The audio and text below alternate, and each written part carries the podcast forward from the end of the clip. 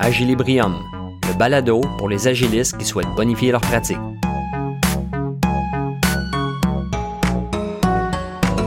Dans cet épisode d'Agilibrium, nous explorons des façons de nous exercer à être à l'aise dans notre zone de vulnérabilité.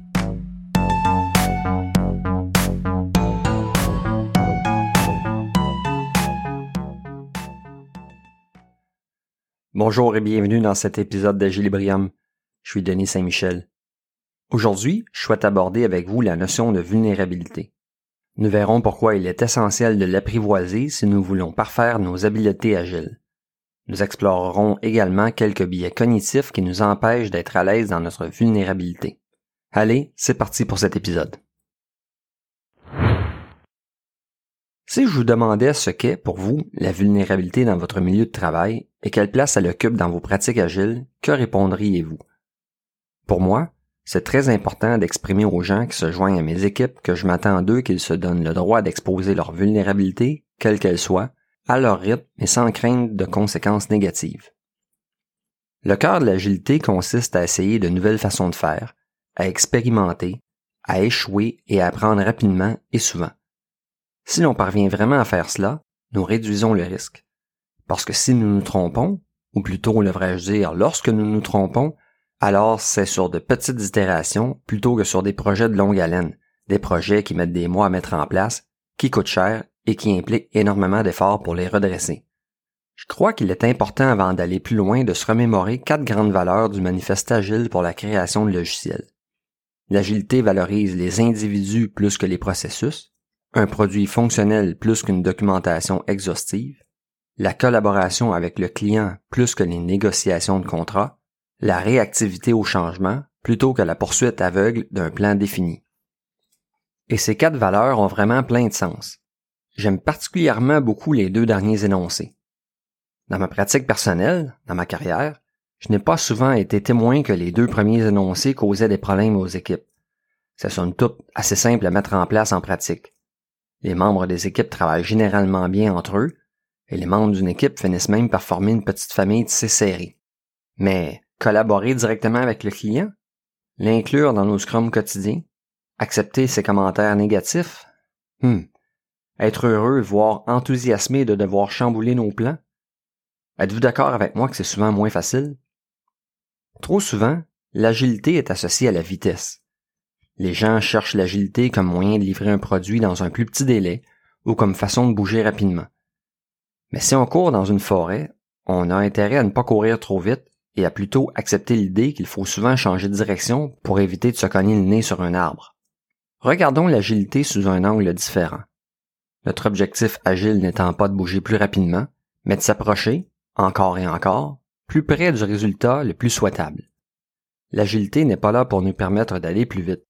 Elle est là pour nous donner les moyens de changer rapidement de direction dans un monde qui, on le voit bien depuis deux ans, est en perpétuel changement. Empirisme et vulnérabilité.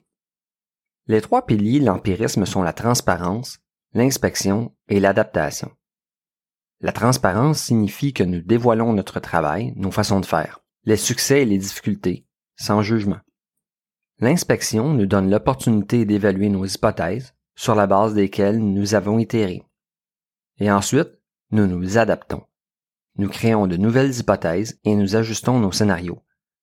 Le changement de direction n'est pas radical parce que nous itérons sur ce cycle par petits morceaux très fréquemment. Plus petit est ce cycle, plus grande en est la valeur qu'on en retire. Et c'est ici qu'entre en scène la vulnérabilité. Seulement en permettant à notre vulnérabilité de briller au grand jour, en ne la censurant pas, pouvons-nous vraiment bien inspecter et nous adapter réellement? Accepter volontairement d'être vulnérable et le démontrer, c'est ce qui fait que ce cycle empirique fonctionne si bien. Le dilemme de l'échec. Mais vous savez, il y a le dilemme de l'échec. Personne n'aime échouer. Instinctivement, ça fait le pas correct. On ressent que c'est tout croche, que c'est difficile, que ça ne fit pas. Mais nous savons qu'à travers l'empirisme, Accepter l'échec est le bouton de démarrage pour s'améliorer. Comment apprenons-nous à faire cela? À se réinventer et à être à l'aise dans l'échec. Cela requiert que les individus et les équipes désapprennent à optimiser pour la certitude. Cela requiert un grand degré de vulnérabilité, d'humilité et d'acceptation dans nos pratiques agiles. Nous qui sommes agilistes, Scrum Master, Leader, nous pouvons aider nos équipes avec ces concepts. Notre engagement à l'égard de ce que nous essayons d'accomplir doit surpasser notre désir d'avoir raison. Maintenant qu'on s'est un peu réchauffé sur l'agilité et sur la vulnérabilité, on va aller un peu plus profondément dans le vif du sujet. On va voir ensemble pourquoi on ne devrait pas avoir peur de notre zone de vulnérabilité et pourquoi on ne devrait pas vouloir la quitter rapidement. On va aussi voir quelques mécanismes de défense que l'on utilise inconsciemment et instinctivement pour nous éviter de nous retrouver dans cette zone. En comprenant comment on utilise mal ces mécanismes, on va pouvoir changer notre mentalité pour nous permettre d'exploiter positivement notre vulnérabilité. Les zones de maîtrise, de vulnérabilité et d'opportunité. Notre zone de maîtrise, cette zone d'activité dans laquelle nous nous sentons performants et en contrôle, est un cercle dans lequel nous essayons de naviguer le plus souvent possible. Ce sera plus ou moins vaste selon la maîtrise que nous avons des événements, de nos habiletés, de nos réactions, etc. À l'extérieur de ce cercle, un autre, beaucoup plus vaste et qui s'étend à l'infini, représente la zone des opportunités. C'est dans cet espace que nous acquérons, momentanément il faut le dire, des plaisirs, des satisfactions personnelles, professionnelles ou événementielles, des succès qui sont souvent éphémères. Il y a une frontière entre notre zone de maîtrise et notre zone d'opportunité. Cette frontière, on peut se la représenter comme un anneau, plus mince, qui ceinture notre zone de maîtrise. Cet anneau est la zone de vulnérabilité. Et c'est dans cet anneau que la magie arrive. Pas dans notre zone de maîtrise, et pas dans la zone d'opportunité non plus. Dans la zone de vulnérabilité. Nous devons apprendre à nous sentir confortables en ayant les deux pieds dans cette zone, nous ne devons pas essayer de traverser cette zone le plus rapidement possible. À la place, nous devons chercher à l'étendre, à agrandir la taille de cet anneau de vulnérabilité. Trop souvent, si nous traversons cette zone trop rapidement, on se retrouve hâtivement dans la zone des opportunités et nous oublions d'apprendre de ces opportunités que nous saisissons. Alors nous ne faisons que consommer, absorber ces opportunités sans même utiliser le mécanisme de l'empirisme pour acquérir des connaissances et de l'expérience durable émanant de ces opportunités saisies. En élargissant notre zone de vulnérabilité, nous couvrons une plus grande part de la zone d'opportunité. Mais plus important encore, nous catalysons le processus d'osmose qui arrive à la frontière de ce que nous maîtrisons et des nouvelles idées novatrices. Nous transformons davantage de nouvelles idées en connaissances que nous pouvons par la suite réutiliser. Nous accroissons la perméabilité et comprenons que ce n'est pas juste OK que les réponses viennent de l'extérieur de notre zone de maîtrise, mais que c'est essentiel. Comment nous exercer à être à l'aise dans la zone de vulnérabilité? Agrandir notre zone de vulnérabilité, c'est plus facile à dire qu'à faire. Il y a notre ego qui n'a pas vraiment envie que l'on demeure trop longtemps dans cette zone fragile et qui tâchera sans cesse de nous empêcher d'y aller. Comment peut-on travailler sur nous-mêmes pour y arriver? Évidemment, il y a l'entraînement. Plus nous nous exposons à la vulnérabilité, plus cela devient facile avec le temps, même si au début ce n'est pas du tout confortable. Mais il y a aussi des valeurs et des connaissances que nous pouvons utiliser pour nous aider. Par exemple, des cadres agiles comme Scrum exposent cinq valeurs fondamentales. Le courage, le focus, l'engagement, le respect et l'ouverture. Les valeurs de courage, de respect et d'ouverture sont particulièrement importantes en ce qui concerne la vulnérabilité. Il faut du courage pour essayer quelque chose de nouveau et nous mettre dans une position où nous pourrions échouer. Il faut du courage pour comprendre que se développer n'est pas une destination, mais une aventure. La route sera assurément tortueuse et heurtera plus d'une fois notre ego. En équipe, nous devons respecter la vulnérabilité des autres et le courage qu'il leur a fallu pour se tenir dans cette zone de vulnérabilité. L'ouverture, quant à elle, nous aide à tirer des leçons de l'expérience et nous donne le bon état d'esprit pour accepter l'incertitude et organiser les ateliers d'apprentissage et de découverte. Humilité, curiosité, conscience des préjugés. Le Harvard Business Review a publié un rapport dans lequel sont identifiés trois principaux traits qui favorisent le confort dans la vulnérabilité des dirigeants et des managers. En améliorant notre familiarité avec ces trois traits de notre personnalité, nous minimisons instantanément notre angle mort face à la vulnérabilité et nous pouvons cesser d'en avoir peur. Ces trois traits sont l'humilité, la curiosité pour les autres et la conscience des préjugés.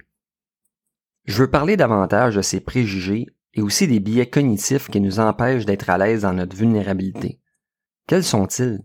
Comment les reconnaître quand ils se manifestent? Pourquoi est-ce que c'est important d'en être conscient?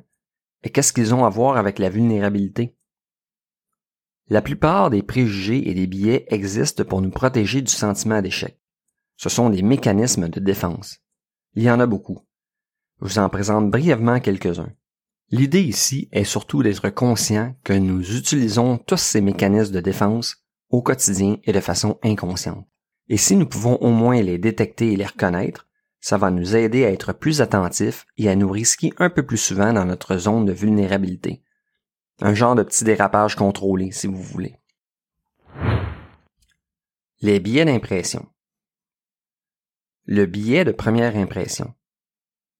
La première impression donnée par quelque chose est le produit de son image, de ce qui lui est attribué et de ce qui est projeté. Ici, quelque chose peut être une personne, un objet, un événement. Le premier stimulus a tendance à avoir plus d'effet sur nos impressions que les stimuli plus récents. Ce que je souhaite que l'on retienne de cela, c'est surtout que la perception que l'on a de quelque chose ou de quelqu'un au premier contact repose essentiellement sur une hypothèse, d'où l'importance de garder l'esprit ouvert et de faire preuve d'empathie. Comment un développeur peut utiliser inconsciemment ce mécanisme pour se protéger? Il peut chercher une solution pour implémenter plus facilement une fonctionnalité et tombe sur un beau site web qui présente une librairie qui pourrait l'aider. La page web est belle, il y a des couleurs, des animations, c'est bien écrit. Le mécanisme du billet de première impression est utilisé alors pour ne pas chercher d'autres librairies. En effet, si l'on prend plus de temps pour chercher d'autres librairies, on risque peut-être de déplaire à notre patron. Prendre plus de temps, arriver avec une solution moins sexy. Le programmeur, en utilisant le billet de première impression, se protège alors d'une forme potentielle d'échec. Un autre billet d'impression est l'effet de halo. C'est la tendance à surestimer l'association entre nos caractéristiques personnelles et celles des autres. Prenons l'exemple où vous êtes avec votre enfant dans un parc pour sa pratique de foot et vous remarquez un autre parent avec son enfant, également habillé en joueur de foot. L'effet de halo induira le sentiment que ce parent doit aussi être une bonne personne, tout comme vous. Après tout, cette personne est comme vous avec son fils au terrain de pratique par un beau samedi après-midi. Comment un product owner, par exemple, peut devenir victime de ce billet?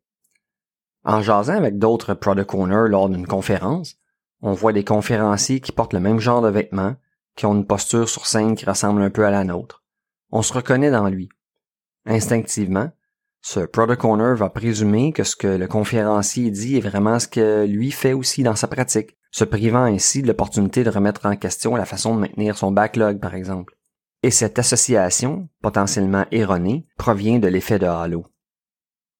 L'effet de contraste est également un biais d'impression. L'effet de contraste est un effet de renforcement perceptif produit par l'opposition entre des personnes, des objets ou des événements lorsqu'ils sont présentés simultanément ou successivement. La conséquence est de faire ressortir les différences, voire les oppositions, ce qui risque de provoquer des distorsions et des erreurs de jugement. Comment un stakeholder peut utiliser inconsciemment ce biais pour se protéger de sa vulnérabilité? Avez-vous des idées? Écrivez-moi ou commentez sur la page LinkedIn du balado. J'ai très hâte de vous lire. Les erreurs d'attribution. Le biais égocentrique est la tendance à attribuer nos succès à nos dispositions personnelles et nos échecs à des circonstances externes. Le biais égocentrique est une erreur d'attribution difficile à corriger car sa fonction est de protéger son image et sa valeur personnelle. Comment un Scrum Master pourrait utiliser ce biais pour protéger sa vulnérabilité? Par exemple, après un atelier de rétrospective ou de structure libératrice, on se rend compte que l'équipe s'améliore, et le Scrum Master se fait la réflexion que cette amélioration est due à sa façon d'avoir animé cet atelier. Le Scrum Master utilise inconsciemment ce biais pour éviter de se mettre dans une position vulnérable, c'est-à-dire une position où son rôle et sa contribution au sein de l'équipe seraient diminués, voire n'ayant pas eu d'impact du tout. Il y a l'erreur fondamentale d'attribution qui est semblable au biais égocentrique, mais orienté vers les autres. Instinctivement, on pourrait attribuer le succès de quelqu'un à des causes externes. Cette personne a eu un passe-droit de la part de son patron, par exemple, ou il a eu de la chance. Et nous attribuons ses échecs à son comportement personnel. Ce type est paresseux, c'est pourquoi il a terminé son rapport financier avec deux jours de retard, par exemple. La valeur d'ouverture que nous avons vue dans l'agilité est de pouvoir nous ouvrir à la compréhension. Il faut du courage pour combattre cette erreur d'attribution fondamentale et voir au-delà des apparences. La prophétie autoréalisatrice est un biais très courant. Lorsque nous prédisons ou attendons quelque chose et que notre comportement change inconsciemment pour que cela se produise, c'est une manifestation de ce biais. Imaginez un étudiant qui a peur d'échouer à son examen final.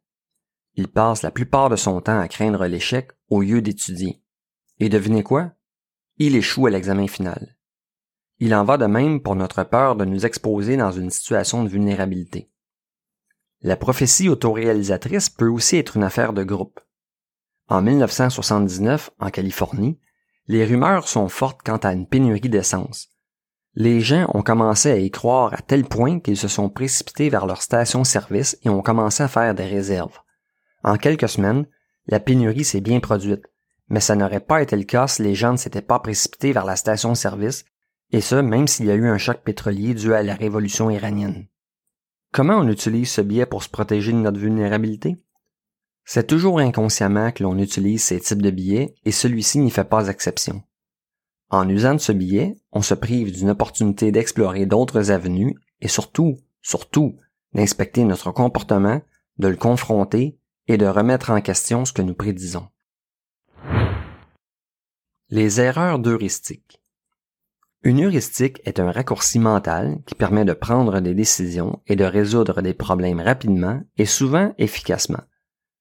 L'heuristique ne fait pas intervenir l'ensemble des processus rationnels et des informations pertinentes, et c'est pour cette raison que parfois, utiliser une heuristique nous conforte dans notre zone sécuritaire et nous empêche d'embrasser notre potentielle vulnérabilité. Le billet de confirmation, c'est cette tendance que l'on a à chercher, interpréter ou favoriser des informations qui confirment nos croyances ou nos valeurs personnelles. Lors d'une soirée cocktail, nous penserons immédiatement qu'une personne est plus intelligente si elle dit à peu près la même chose que ce que nous disons. Nous, les humains, nous raffolons d'avoir raison. Lorsqu'il est temps de prendre une décision ou d'améliorer un processus, cette heuristique peut très bien nous empêcher de nous placer dans notre zone de vulnérabilité. Le simple fait de connaître ce billet nous aidera à ouvrir nos oreilles et notre esprit à des opinions différentes. Un tech lead peut être victime de l'utilisation de ce billet. Si son idée est déjà pas mal faite sur la façon d'utiliser une technique ou une technologie, il va chercher sur Google des articles qui vont dans le même sens que sa pensée. Les algorithmes utilisés par les réseaux sociaux font de même. Ils nous présentent des articles et des publications qui collent à ce que nous pensons déjà. En utilisant ce billet de confirmation, on se prive d'immenses chances de s'améliorer et même carrément de chances d'agrandir notre zone de vulnérabilité en nous exposant à d'autres idées qui peuvent être contradictoires aux nôtres. Le billet des coûts irrécupérables est mieux connu dans sa version anglaise, qui s'appelle le Sunken Cost Fallacy. Ce raccourci mental fait en sorte que nous avons le réflexe de poursuivre un comportement ou un projet parce que nous y avons déjà investi beaucoup d'efforts et de ressources. Imaginez que vous ayez acheté un billet à 150 dollars pour un spectacle. Vous êtes très heureux de voir et d'entendre ce chanteur que vous aimez. Et le prix du billet est parfait pour votre budget. Vous arrivez sur place pour vous rendre compte que vous avez perdu votre billet. Vous décidez d'acheter un autre billet à 150 dollars car vous avez déjà réservé votre samedi soir vous avez pris un Uber jusqu'à la salle de spectacle et vous vous êtes payé un bon souper juste avant. Vous avez déjà tellement investi dans cette soirée. Mais au tout début, vous auriez laissé passer un billet à 300 dollars parce que ce n'était pas dans votre budget. C'est là l'erreur des coûts irrécupérables. Celui-ci est particulièrement intéressant dans le contexte de la vulnérabilité. Si nous investissons dans une solution ou une décision et que nous y consacrons des efforts et de l'énergie avec notre équipe, vient un moment où nous pourrions évaluer que ce n'est peut-être plus la meilleure solution. Mais nous continuons, nous nous acharnons, au lieu d'accepter notre potentielle mauvaise prise de décision, ou demander aux autres de la remettre en question. Un chargé de projet peut utiliser ce biais pour se protéger. On l'a vu plus tôt, on a instinctivement peur de l'échec. Ce n'est jamais une chose plaisante, quand on est un chargé de projet, d'aller voir notre patron ou notre client pour lui dire Écoutez, ça fait deux mois qu'on travaille là-dessus et on a dépensé 200 000 dollars, mais on fait fausse route. On doit prendre un peu de recul et changer de direction. Pour éviter de se retrouver dans cette situation inconfortable, on va naturellement persister et essayer d'arranger le projet pour démontrer que l'on avait raison. Le chargé de projet se prive alors d'une belle chance d'apprendre de ses erreurs et de devenir un meilleur gestionnaire, d'apprendre à réduire la durée de son cycle empirique. Enfin, l'heuristique de disponibilité consiste à estimer une probabilité de résultat sur la base d'informations disponibles et facilement accessibles dans notre mémoire. Si nous faisons quelque chose d'une certaine manière et que cette façon de le faire nous apporte un certain succès, nous aurons tendance à évaluer que nous obtiendrons le même succès lorsque nous utiliserons le même modus operandi pour différentes autres actions. Comme vous pouvez l'imaginer, cela nous empêche vraiment de nous mettre dans une position de vulnérabilité. Ainsi, la façon de faire devient une habitude. C'est notre espace sûr, notre zone de confort et de connaissance. Quelques conseils pour améliorer notre confort en situation de vulnérabilité. Revenons aux trois piliers de l'empirisme. Voici quelques conseils pour améliorer notre confort à être vulnérable par rapport à ces trois piliers. Permettons-nous de dire Je ne sais pas, mais j'aimerais vraiment que quelqu'un puisse travailler avec moi là-dessus et me donner des idées. C'est là le pilier de la transparence. Demandons à nos clients ce qu'ils changeraient dans notre processus. Cela nous donnera l'occasion de réaliser que l'on se trompe peut-être sur quelque chose. C'est le pilier de l'inspection et nous pourrions en tirer une valeur encore plus élevée si nous faisons la corrélation entre les informations fournies par nos clients et certains des billets que nous venons de voir. Pourquoi ne pas lancer une expérience de découverte avec nos partenaires? Nous pourrions essayer quelque chose avec un petit groupe et nous permettre d'aller au bout de notre expérience, même si nous sommes victimes d'un billet et pensons que cela n'en vaut pas la peine. Voici notre pilier de l'adaptation. Cela nous fait bénéficier de la force des autres dans notre propre zone de vulnérabilité ça renforce nos capacités à étendre cette zone. Nous avons commencé cet épisode avec l'essence de la philosophie agile et comment elle est basée sur quatre intentions. Nous avons vu comment l'empirisme est le meilleur moyen de comprendre ce qu'est réellement l'agilité en itérant sur un mécanisme de transparence, inspection et adaptation. Nous avons abordé le dilemme de l'échec à travers la lentille de la vulnérabilité et avons parlé de notre zone de vulnérabilité. Nous avons évoqué l'importance d'élargir cette zone, car c'est en elle que la magie opère. En restant dans cette zone, nous élargissons notre zone de connaissance et nous nous réinventons. Mais il faut du courage, du respect et de l'ouverture pour y parvenir. Heureusement pour nous, cela fait partie de cinq valeurs essentielles qui soutiennent de nombreux frameworks agiles, comme Scrum, qui fait partie des cadres agiles les plus accessibles et qui est adopté par des organisations dans le monde entier. Enfin, nous avons exploré comment la prise de conscience des préjugés peut nous aider à comprendre comment nous tentons de nous protéger de notre vulnérabilité. En apprenant à connaître quelques-uns de ces biais et heuristiques, nous améliorons nos capacités à reconnaître que nous prenons souvent des raccourcis dans nos prises de décision au lieu d'adopter une posture de vulnérabilité qui pourrait nous aider à améliorer celle-ci. Si vous avez apprécié cet épisode d'Agilibrium, partagez-le avec vos amis et vos collègues ou faites-en une revue sur Apple Podcasts ou votre plateforme de podcast habituelle. Cela m'aidera grandement à faire connaître mon contenu à d'autres personnes. Rejoignez-moi sur la page LinkedIn du balado ou visitez mon site internet je suis denis.com pour trouver d'autres articles sur l'agilité. Ici Denis Saint-Michel pour Agile Briam. Je vous dis un grand merci d'avoir été à l'écoute et à très bientôt.